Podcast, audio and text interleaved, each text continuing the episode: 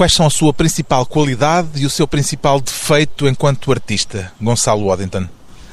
Qualidade é rodear-me de pessoas interessantes. Defeito acho que é teimosia, mas que também poderá ser uma qualidade.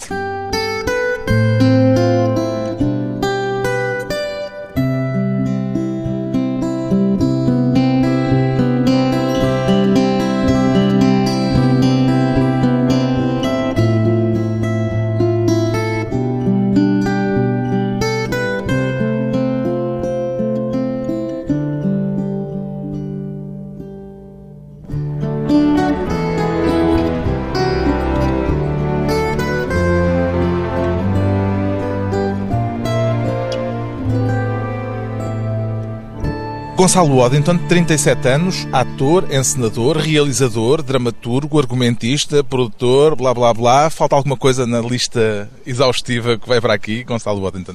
Não, não falta. Eu acho é que a questão de ser eh, realizador é talvez uma coisa muito embrionária ainda, ou seja, tenho umas, duas curtas-metragens? Duas curtas-metragens. Uh... Tem projetos para fazer outras curtas-metragens e uma longa-metragem. Precisamente, mas é importante sempre referir, porque é uma coisa que a mim às vezes de alguma forma desgosto quando ouço, mas pronto, realmente é preciso referir que é um caminho que eu estou a percorrer e a começar, tal como o, o dramaturgo. Mas o, o facto é que o trabalho existe, portanto acho que posso ter esse título.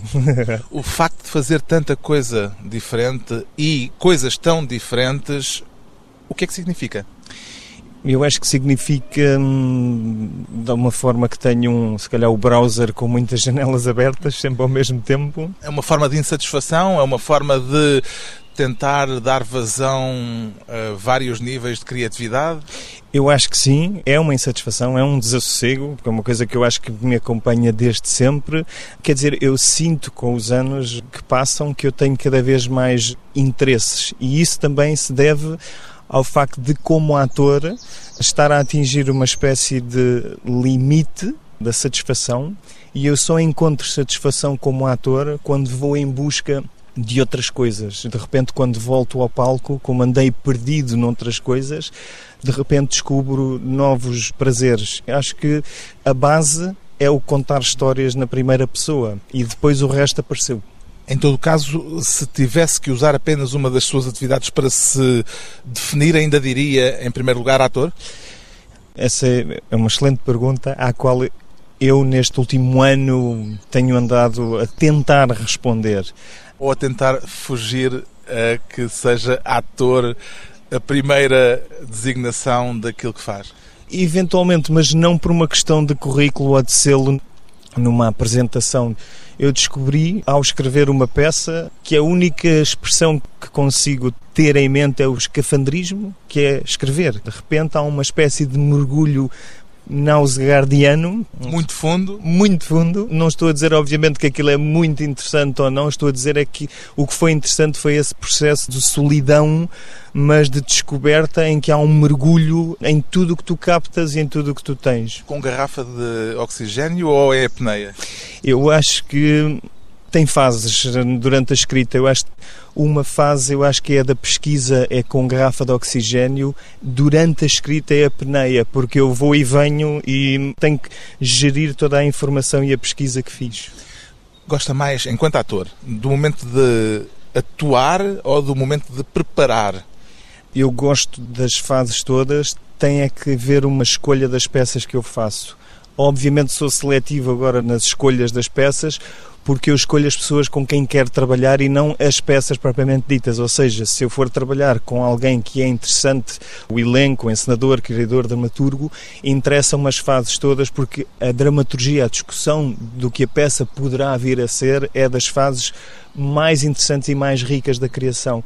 Mas eu não gosto de ensaiar muito, eu não posso ensaiar muitas horas por dia, ensaiar pouco e guardar tudo para o dia da grande descarga que é a estreia dos espetáculos. A memória, a memorização é feita no ensaio ou é feita em solitário?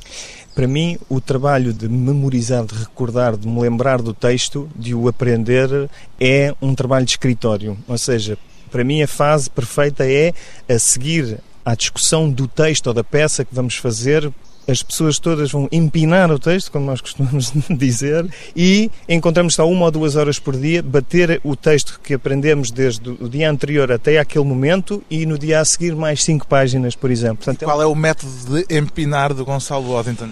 O método de empinar é mesmo ficar o mais isolado possível, desligar tudo e mais alguma coisa que me conecte à internet e vai de seguida página por página, repetindo, repetindo, repetindo, e obviamente é um treino que. Repetindo em voz alta? Em voz alta, sim. Ou seja, não pode haver ninguém à volta, porque senão é um suplício para quem estiver por perto. Se for alguém que por acaso trabalha no mesmo, no mesmo ramo, no mesmo ramo, há uma espécie de um acordo entre. Mas não podem estar os dois a empinar ao mesmo não, tempo. De todo. A não ser. Não há uma cacofonia. Epa, é uma cacofonia. A não ser, e isso às vezes também é bom, se o texto for de muito diálogo ou alguém que tenha muita paciência, num trabalho isso às vezes acontece, em que tu tens muito texto, a outra pessoa não tem, e essa pessoa ajuda-te a decorar. Isso também é um bom método, mas tem que haver a primeira fase solitária. Isto é no teatro, mas agora Gonçalo Waddington é no cinema um super-herói.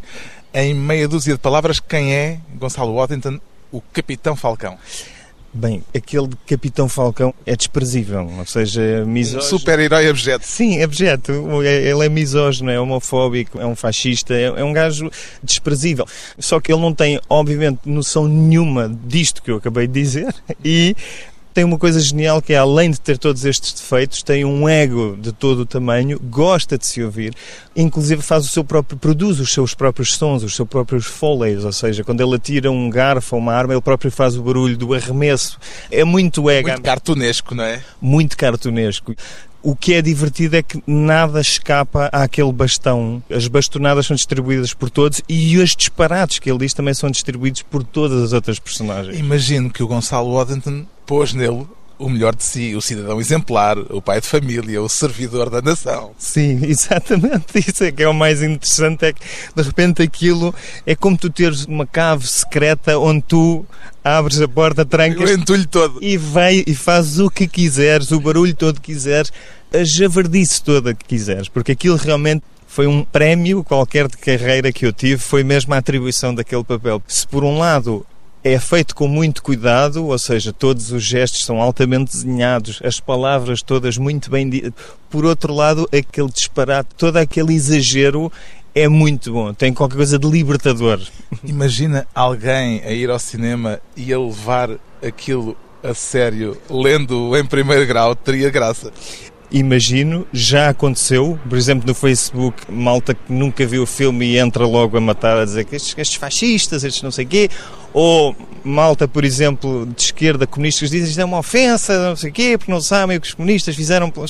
Vão ver o filme primeiro, mas lá está, isso acontece muitas vezes em quase tudo o que se diz e o que se faz. Como, por exemplo, na própria internet, um pequeno comentário, uma pequena fotografia postada gera às vezes um. Não sei. Eu às vezes fico em pânico com certas coisas que digo ou escrevo, porque de repente aparecem uns seres vindos, não sei de onde, assim, de umas. Umas catacumbas Sim, quaisquer. Com os discursos. E não é que sejam desprovidos de inteligência. Isso é que é a coisa mais genial. De repente vês um discurso ali elaboradíssimo, de alguma forma até inteligente, mas de onde é que vem esta sombra? Inteligente, mas desfocado em relação ao mundo Completamente desfocado, é uma coisa genial. E isso aparece nestes filmes. Nestes filmes podem soltar a sombra que há em si.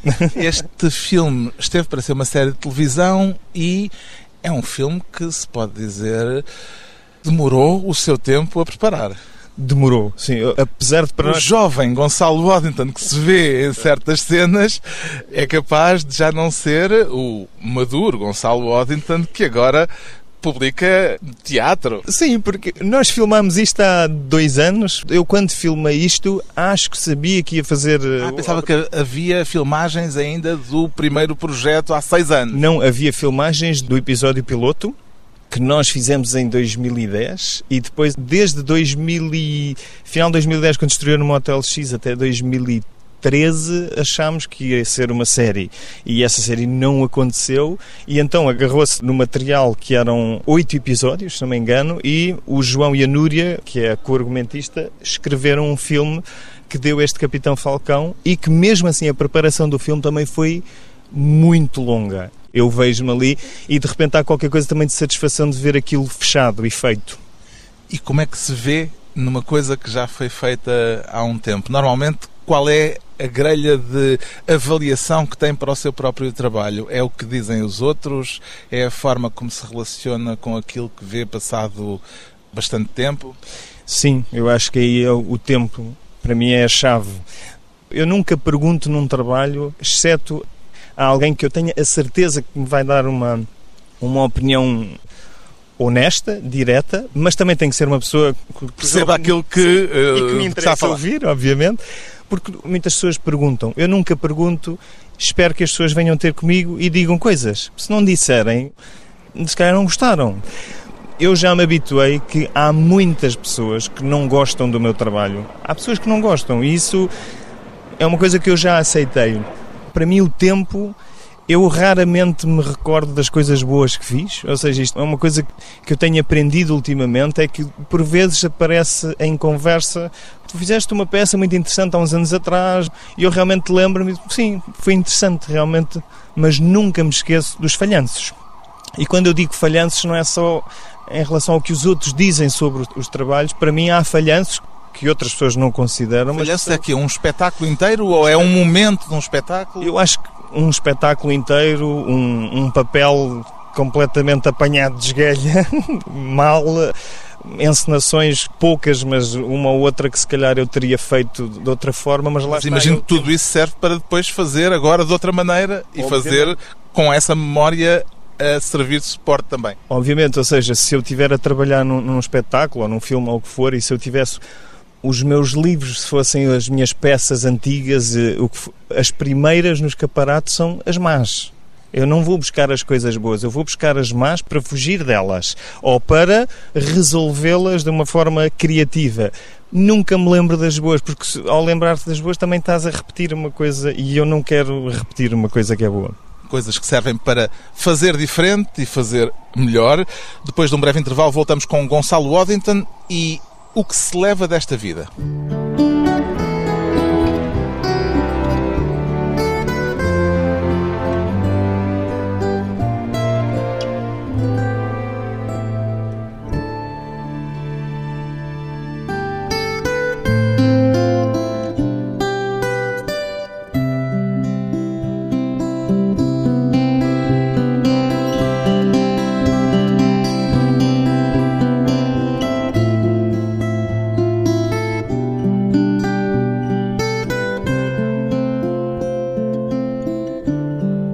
Regressa à conversa com o ator Gonçalo Waddington, que agora é o Capitão Falcão no cinema, enfrentando perigos a bem da nação. Também já correu riscos em palco, Gonçalo Waddington?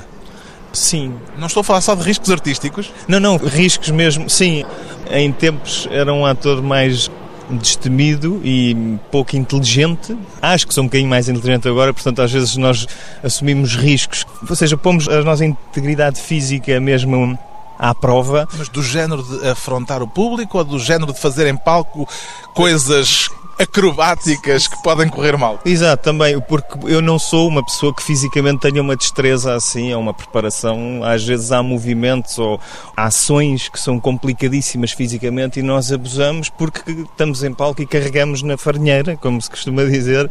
Mas a verdade é que, lembrando-me de uma peça que é o que se leva desta vida, houve um, um, espetáculo em que realmente nós sentimos, eu e o Tiago Rodrigues, que eventualmente aquelas pessoas, todo aquele público vai subir pelas escadinhas acima e entrar no palco e espancar-nos. Nós, nós sentimos isso. Sentir um perigo físico. Nós sentimos uma. Porque a tensão durante a peça era tal que, durante essa discussão, eles faziam tanto barulho e ameaçavam com as, com as bengalas, com tudo. Obviamente, sempre do ponto de vista anedótico da nossa parte ao receber aquilo, mas por vezes juntávamos e conversávamos. Será que devíamos parar? Será que devíamos amar? Não, não, vamos até ao fim. E continuávamos. E eles estavam prestes a subir à bengalada, mas nós tínhamos também facas e tudo e achámos que se não preciso é uma boa brincadeira. Então, se eles vêm com bengalas, nós temos as facas. Mas acabou por correr bem dentro. Isso foi no Teatro de São Luís, em Lisboa, não foi propriamente num sítio remoto e isolado? Não, foi no, no Teatro de São Luís, um espetáculo. Para aí em 2009, talvez, não? Exatamente, 2009, em que nessa noite o espetáculo foi todo comprado pelo Inatel e começou com uma hora e qualquer coisa de atraso, porque vinham muitos autocarros do país inteiro com malta do Inatel, e a verdade é que aquilo foi mal comprado para eles porque eles. Não era adequado. De todo. Ou seja, tendo em conta que nós estávamos a fazer uma peça pronto, dois autores portugueses com a, o apoio dramatúrgico do João Canijo, sobre comida, dois cozinheiros. Eram dois cozinheiros em palco a fazerem verdadeiramente uma Exatamente. refeição. Exatamente, era todo um, um menu como se naquela noite, uma noite calma em que só há uma ou duas mesas a serem servidas, tínhamos uma tropa de cozinheiros e eles produziam os pratos e nós éramos os chefes e controlávamos. Vocês iam dando indicações. Sim, sim, e provando as coisas, aprovando.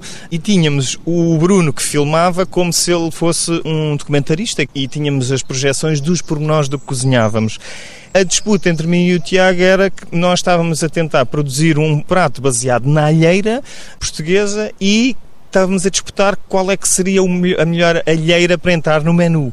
E isso gera, obviamente, um, uma guerra de egos. E sabes que nas cozinhas a linguagem é bastante solta. A linguagem é mesmo, ou seja, o que nós fazíamos ali, há muita gente veio ter connosco. Claro que há uns cozinheiros eventualmente mais betinhos, que são bem educados por natureza e se recusam a dizer umas asneiras, mas onde nós estivemos, eu e o Tiago, Bem, então em Espanha era nos primeiros dias em que havia ali uns, uns tipos estranhos, eles não, não se manifestavam muito, mas quando eles esqueciam que nós estávamos lá, era brilhante. Mas foram às cozinhas para fazer uma espécie de preparação para o espetáculo? Exatamente. Primeiro foi uma investigação. Fomos a Barcelona e falámos com o Santi Santa Maria e com a Carmen Ruscaleda, os dois três estrelas Michelin, os dois restaurantes. E depois Essa é a partura do teatro, não é? Essas É, preparações. Sim, ir lá comer, eh, ainda por cima, uma refeição servida, porque ai, eles são atores, a malta do teatro, ainda por cima cheio de, de requinte, não pagamos. E depois fomos também entrevistar os bascos, o Arzac e o Martim Berançadegui. Eles, Também são estrela Michelin. três estrelas Michelin. Ou seja, estes quatro estavam no top 6 ou top 7 na altura. Nós tentámos entrevistar o cozinheiro do El Bulli, o Adrià, mas nessa altura era impossível, ou seja, era impossível. E perceberam que nas cozinhas se diziam muitas alheiradas Sim, já tínhamos obviamente essa noção, mas por exemplo na e cozinha... do- transpuseram-nas para o palco. Sim, porque era suposto ser só dois cozinheiros sozinhos, uma espécie de horário pós-laboral do restaurante em conversas sobre o que seria o tal menu. Mas quando nos deparamos com, especialmente na cozinha do Berançategui, em que eram 70 pessoas a produzir por vezes uma refeição só para quatro pessoas que estavam na sala naquela noite, em que os pratos saem na mesma hora, são pousados na mesma hora. Nós fizemos um prato que demorou 70 e tal horas a preparar, que era um, ou era um magre, ou era algo que demorava 70 e tal horas a ser produzido, com ovo não sei o quê, bababá, e, e eu e o Tiago fizemos esse prato, foi servido no meio de uma, uma gritaria porque se tu falhas aquele molho, o fio de molho e tu sai torto, eles disparam e quando eles disparam a azucrinar a cabeça dos cozinheiros foi onde nós descobrimos com aquela movimentação também de 70 pessoas vestidas da mesma maneira, era um, parecia um, balé, sei lá, parecia uma coisa de Pina Baus. e nós achámos, foi mesmo que nós dissemos, parece cozinha da Pina Baus. Portanto, ali surgiu o espetáculo e a tropa toda da cozinha. O público não gostou foi da linguagem, não foi do odor da cozinha. Não de todo, ou seja, o público dessa noite, porque o público das outras noites gostou do odor e do palavreado e tudo, dessa noite, acho que o ódio ao palavreado, acho que Veio também do odor e da facto de não poderem comer. sim, exato, mas depois eu acho que eles esqueceram totalmente que nós fazíamos coisas ali mesmo realmente interessantes e que dava realmente. Nós convidávamos amigos e quem quisesse subir. A seguir ao espetáculo, podia subir, vir ter connosco e provar algumas das coisas que nós cozinhávamos. Nesse dia chegou a ir até ao fim o espetáculo? Foi, foi até ao fim, com muitas buchas que eu e o Tiago fomos metendo na conversa final, que é uma conversa mais calma, quando nós, no fundo, fazemos as pazes e resolvemos unir os sabores e produzir só um prato. Mas houve muitas bocas em relação ao facto de envelhecer mal, como Ou seja, vinhos que Vocês foram mal. provocando. Sim, nós, mas aí, por exemplo, nunca perceberam. Nós estávamos a ter ali uma, uma conversa por causa da comida sobre o envelhecer mal, sobre o facto de um dizer as neiras, o outro não, sobre o porquê que é uma asneira comparado com o que está aqui a ser. Foi, foi bom, por acaso isso foi bom. O público, no fim, manifestou-se abertamente e até há registro disso. Foi Foi, foi horrendo para os idosos. É uma Isto passa vergonha, o tudo. país está no caos. É uma porcaria, é uma Isto é porcaria. cultura, que não é presta para cultura nada. que dão- que dão ao não nosso país. não sei como aproveitam estes artistas. Mais mandá-los essemear batatas. Olá, sou o Gonçalo, eu sou o Tiago, bem-vindos ao nosso restaurante, o Cópia. Ahm, hoje é um dia relativamente calmo. Os governantes é que deviam pôr olhos nisto. Isto é uma vergonha. Isto é fazer pouco das pessoas. Fomos veiados. Então não fomos agredidos porque não calhou. Foi, foi horrendo para os idosos. Isto é um espetáculo, isso pode aproveitar isso. É uma alheira, é um gelado de alheira. É um gelado de alheira. É? É. É um gelado. É de, é de caça? Vai saber a caça. Tudo que eles viam não tinha graça nenhuma. Não, eu não já tinha tenho nada. Isto não muitos tinha graça. e muitos teatros. Isto nada, não sei quem coisas. aproveitou E, mais isto é uma estupidez, nem tem argumento, nem tem nada. É só para a gente se revoltar. necessitava uma coisa melhor. Não- os artistas não têm culpa.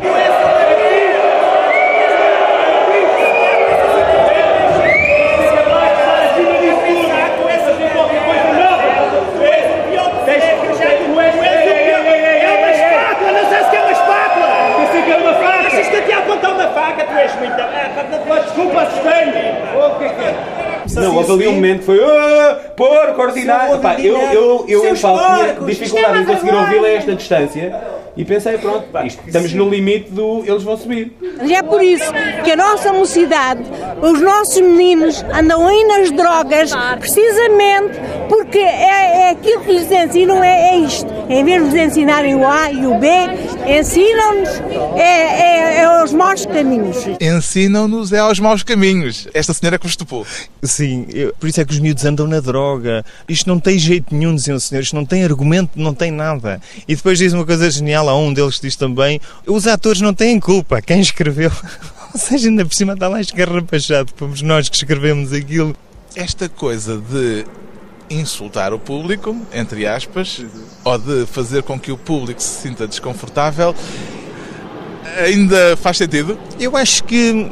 Neste não- caso não era a vossa intenção. Não, de todo. Ou seja, esta peça tinha uma coisa que é: se eu nos últimos anos tenho feito muito teatro em que falo diretamente com o público, em que comunico olhos nos olhos com o público, e o Tiago também faz muito teatro como ator, como encenador, como autor, em que olhamos diretamente para o público. Não era este o caso. Não, não, era completamente Quarta parede.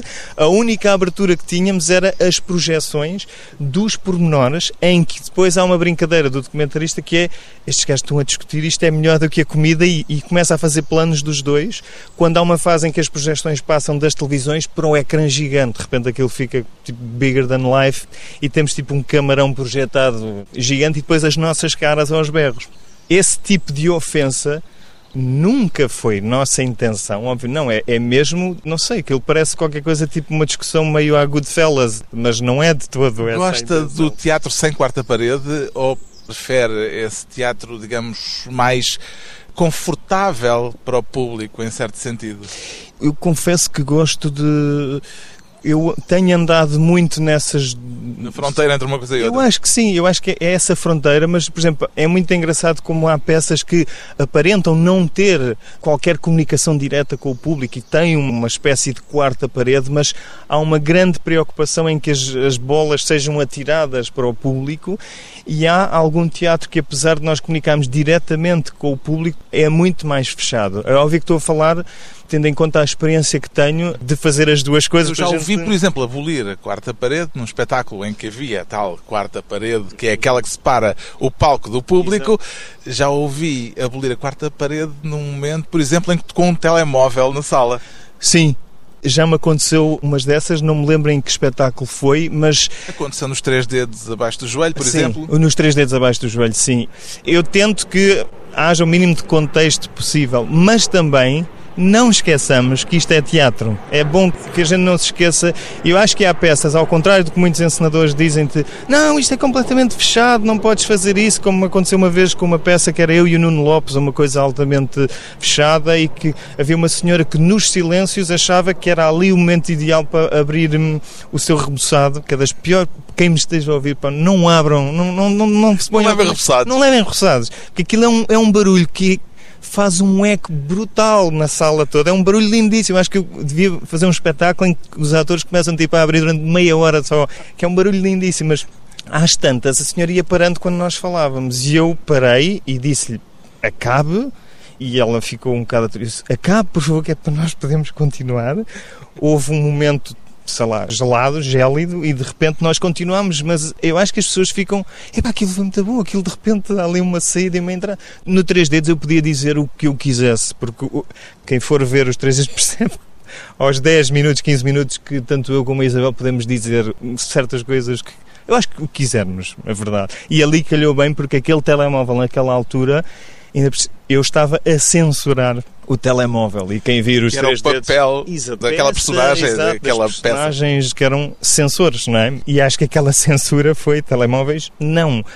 Aquilo parou logo, as pessoas riram e eu ainda por cima aproveitei aquele momento para fazer uma piada, né?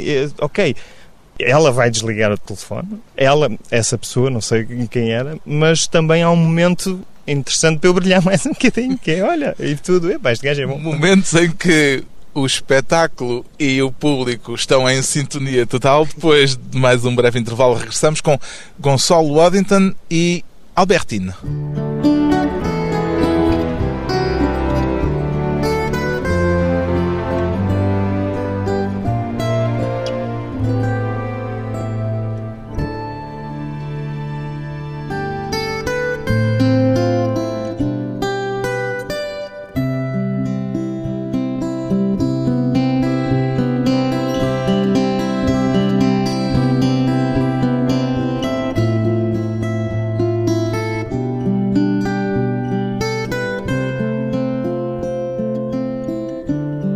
Convidado hoje para a conversa pessoal e transmissível o ator, realizador e dramaturgo Gonçalo Oddington. Como é que concilia o homem de palco, estriónico, como todos os atores têm de ser, de certa maneira, com o homem necessariamente reservado que se fecha a escrever uma peça cheia de referências eruditas, como o Albertino, Gonçalo Oddington? É, primeiro, acho que é, é bom. Há um lado que eu gosto de cultivar, que é um lado mais sarcástico, a usar ironia e o que for, e eu acho que é bom que se perceba que quando eu me ponho com grandes profundidades nos textos, como por exemplo no Albertino, há uma grande dose ali de ironia e de sarcasmo nessas referências, mas o facto é que eu quando comecei a ler o Proust, e eu não sei quem é que disse esta frase, mas é uma frase lindíssima, que é a criatividade ou o gênio e a inteligência. Gênio, eventualmente, é atirar uma lança para o escuro e a inteligência é de repente mandar a tropa toda à procura da lança. Há alguém muito importante, decisão não é.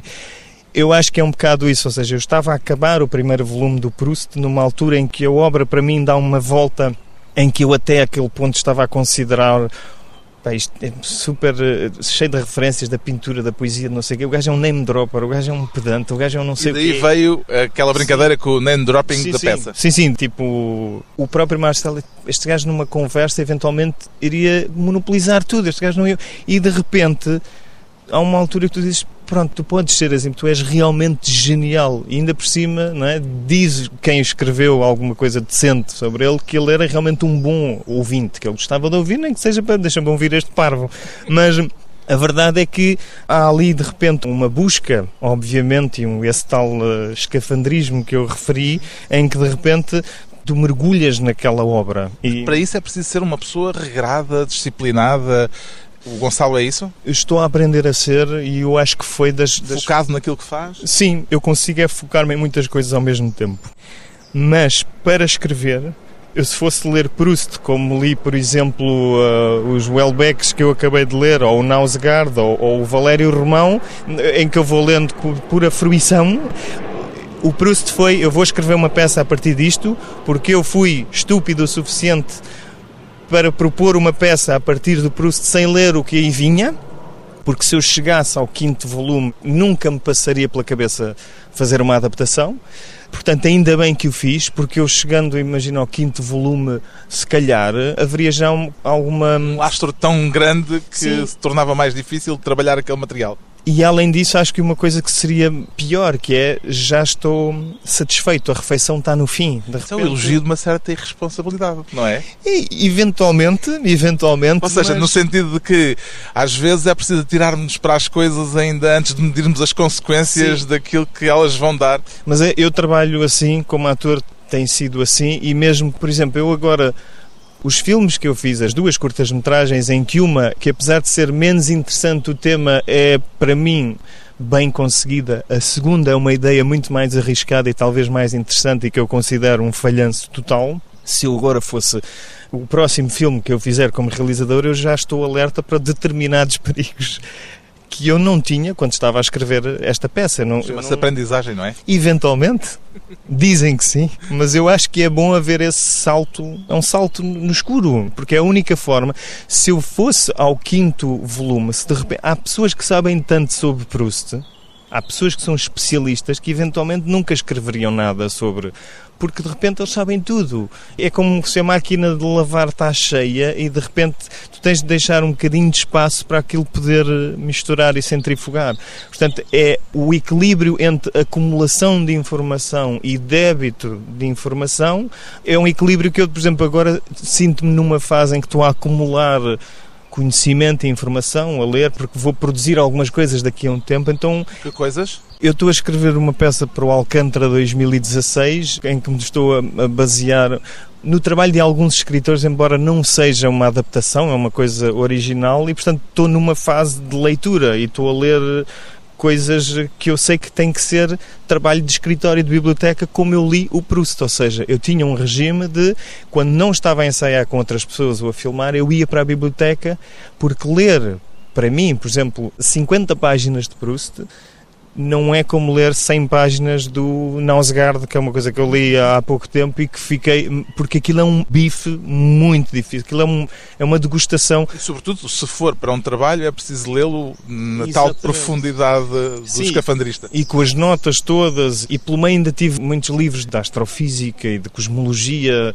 porque ao partir para uma coisa chamada Em Busca do Tempo Perdido, então o que é que é o tempo? De repente, o tempo obriga-me forçosamente à questão física do tempo. E depois é engraçado como na física, na própria astrofísica e na cosmologia, há uns anos andou-se em busca do tempo perdido porque o tempo foi posto completamente de lado, de fora, como um fator importante a ter em consideração, porque achava-se simplesmente que como os cálculos todos nos dizem que nós podemos ir para trás e para a frente no tempo, o tempo é simplesmente uma questão psicológica ou algo que nos permite simplesmente quantificar só para nós termos uma, uma direção. Mas não, de há uns anos para cá voltou o tempo cronológico. Exato, e como fator, porque o tempo físico propriamente dito está ligado a uma coisa que é a entropia a subida da entropia, portanto é uma questão física. E de repente, ok, então o Marcel da minha peça vai realmente em busca do tempo perdido, cientificamente, mas depois percebemos que o que ele está mesmo à procura é deixa-me tentar andar para trás no tempo para eu ir perceber o que é que se passou naquela conversa que por acaso fui eu que escrevi. Ou seja, ele dá uma espécie de soirée mais como Charluz do que propriamente como Marcelo e de repente quer andar para trás no tempo para voltar àquele momento e repetir a conversa com Albertino.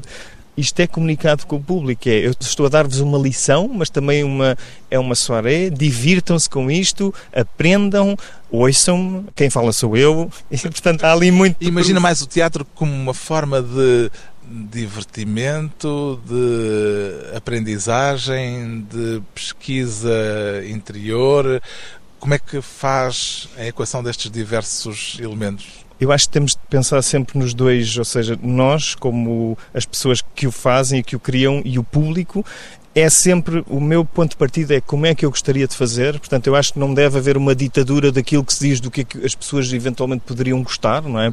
Mas tem de haver uma espécie de divertimento, de entretenimento, e eu acho que há eventualmente temas maçudos que podem ser de repente comunicados de uma forma divertida. E a verdade é que sentires que o público está ligado. Os bons jogadores, os bons atores são aqueles que de repente são tipo é o Nadal e o Federer e tu não estás a olhar para as pancadas, tu estás a olhar para a bola. De vez em quando eles dão lá uma pancada ou outra mesmo para tu dizeres bem que bem que ele bate a bola, mas o que interessa é a bola. E a bola tem que percorrer forçosamente, quando se faz a sua parábola de um lado para o outro, tem que também ir ao público de alguma forma. E no teatro é a mesma coisa? Sim, no teatro é a mesma coisa, haja quarta parede ou não. O público tem que estar naquela bola e tem que haver um divertimento, tem que haver nem que seja ir prazer às lágrimas, qualquer. um prazer, nem que seja tipo tensão, porque isto incomoda-me, porque estão-me a obrigar a mexer na cadeira porque eu estou desconfortável, tem que haver isso tudo. E é óbvio que depende das peças, depende do que for, mas obviamente nós temos que os eh, desassossegar. É para isso que faz teatro? Eu acho que sim, porque Para se desassossegar, em primeiro lugar a si próprio ou aos outros? Tudo, acho que é isso. Eu, eu vivo este desassossego. Por outro lado, ao, ao conseguir desassossegar-me, também estou a libertar, eh, sei lá, qualquer coisa por aqui, uma energia, sei lá, uma coisa qualquer que eu tenho aqui dentro, não querendo entrar em questões nem muito Psicanalíticas. nem psicanalíticas. É uma forma de psicanálise fazer teatro? Eventualmente, só como eu não percebo absolutamente nada disso, eu sei é que tem algo de libertador, ou seja, se tu tens alguma coisa que Dá tu para extravasar coisas. Sim, porque aquilo é um canal que de repente quando eu sintonizo aquilo há realmente um débito de energia brutal. E E é difícil sintonizar por vezes, ou todos os dias, todas as noites, quando há espetáculo, há um botãozinho que faz a sintonia automática? eu acho que já, lá está, é um, é um processo para mim é prustiano, que é eu chego ao palco vestido e isto e aquilo e aquilo outro e de repente os cheiros dos objetos, das pessoas que me rodeiam isto desperta-me esse canal. É óbvio que se eu estiver a fazer uma má peça, porque já me aconteceu, infelizmente, fazer más peças de, de teatro, mas no sentido em que eu não estou a gostar do que estou a fazer, os canais também Ficam mais ficam sintonizados nas coisas más. Tipo, e lá vou eu. E aí já é um combate. Há peças que são combates, não é? E mesmo com o público, por exemplo, há peças em que um dia o público está altamente ligado e isto é muito fácil, e outros em que tu estás ali mesmo tipo um Muhammad Ali e aquilo está a correr mal. Ah, mas eu acho que esse canal é fácil porque há realmente uma questão proustiana, não é? De repente eu estou no palco rodeado daqueles cheiros das pessoas, das coisas e ok, o A canal coisa vai. vem naturalmente. Sim, sim, acho que sim. Retrato de um artista multifacetado, Gonçalo Oddington, entre muitos projetos, os já realizados e os que ainda estão por realizar. Agora no cinema, Gonçalo Oddington é o Capitão Falcão.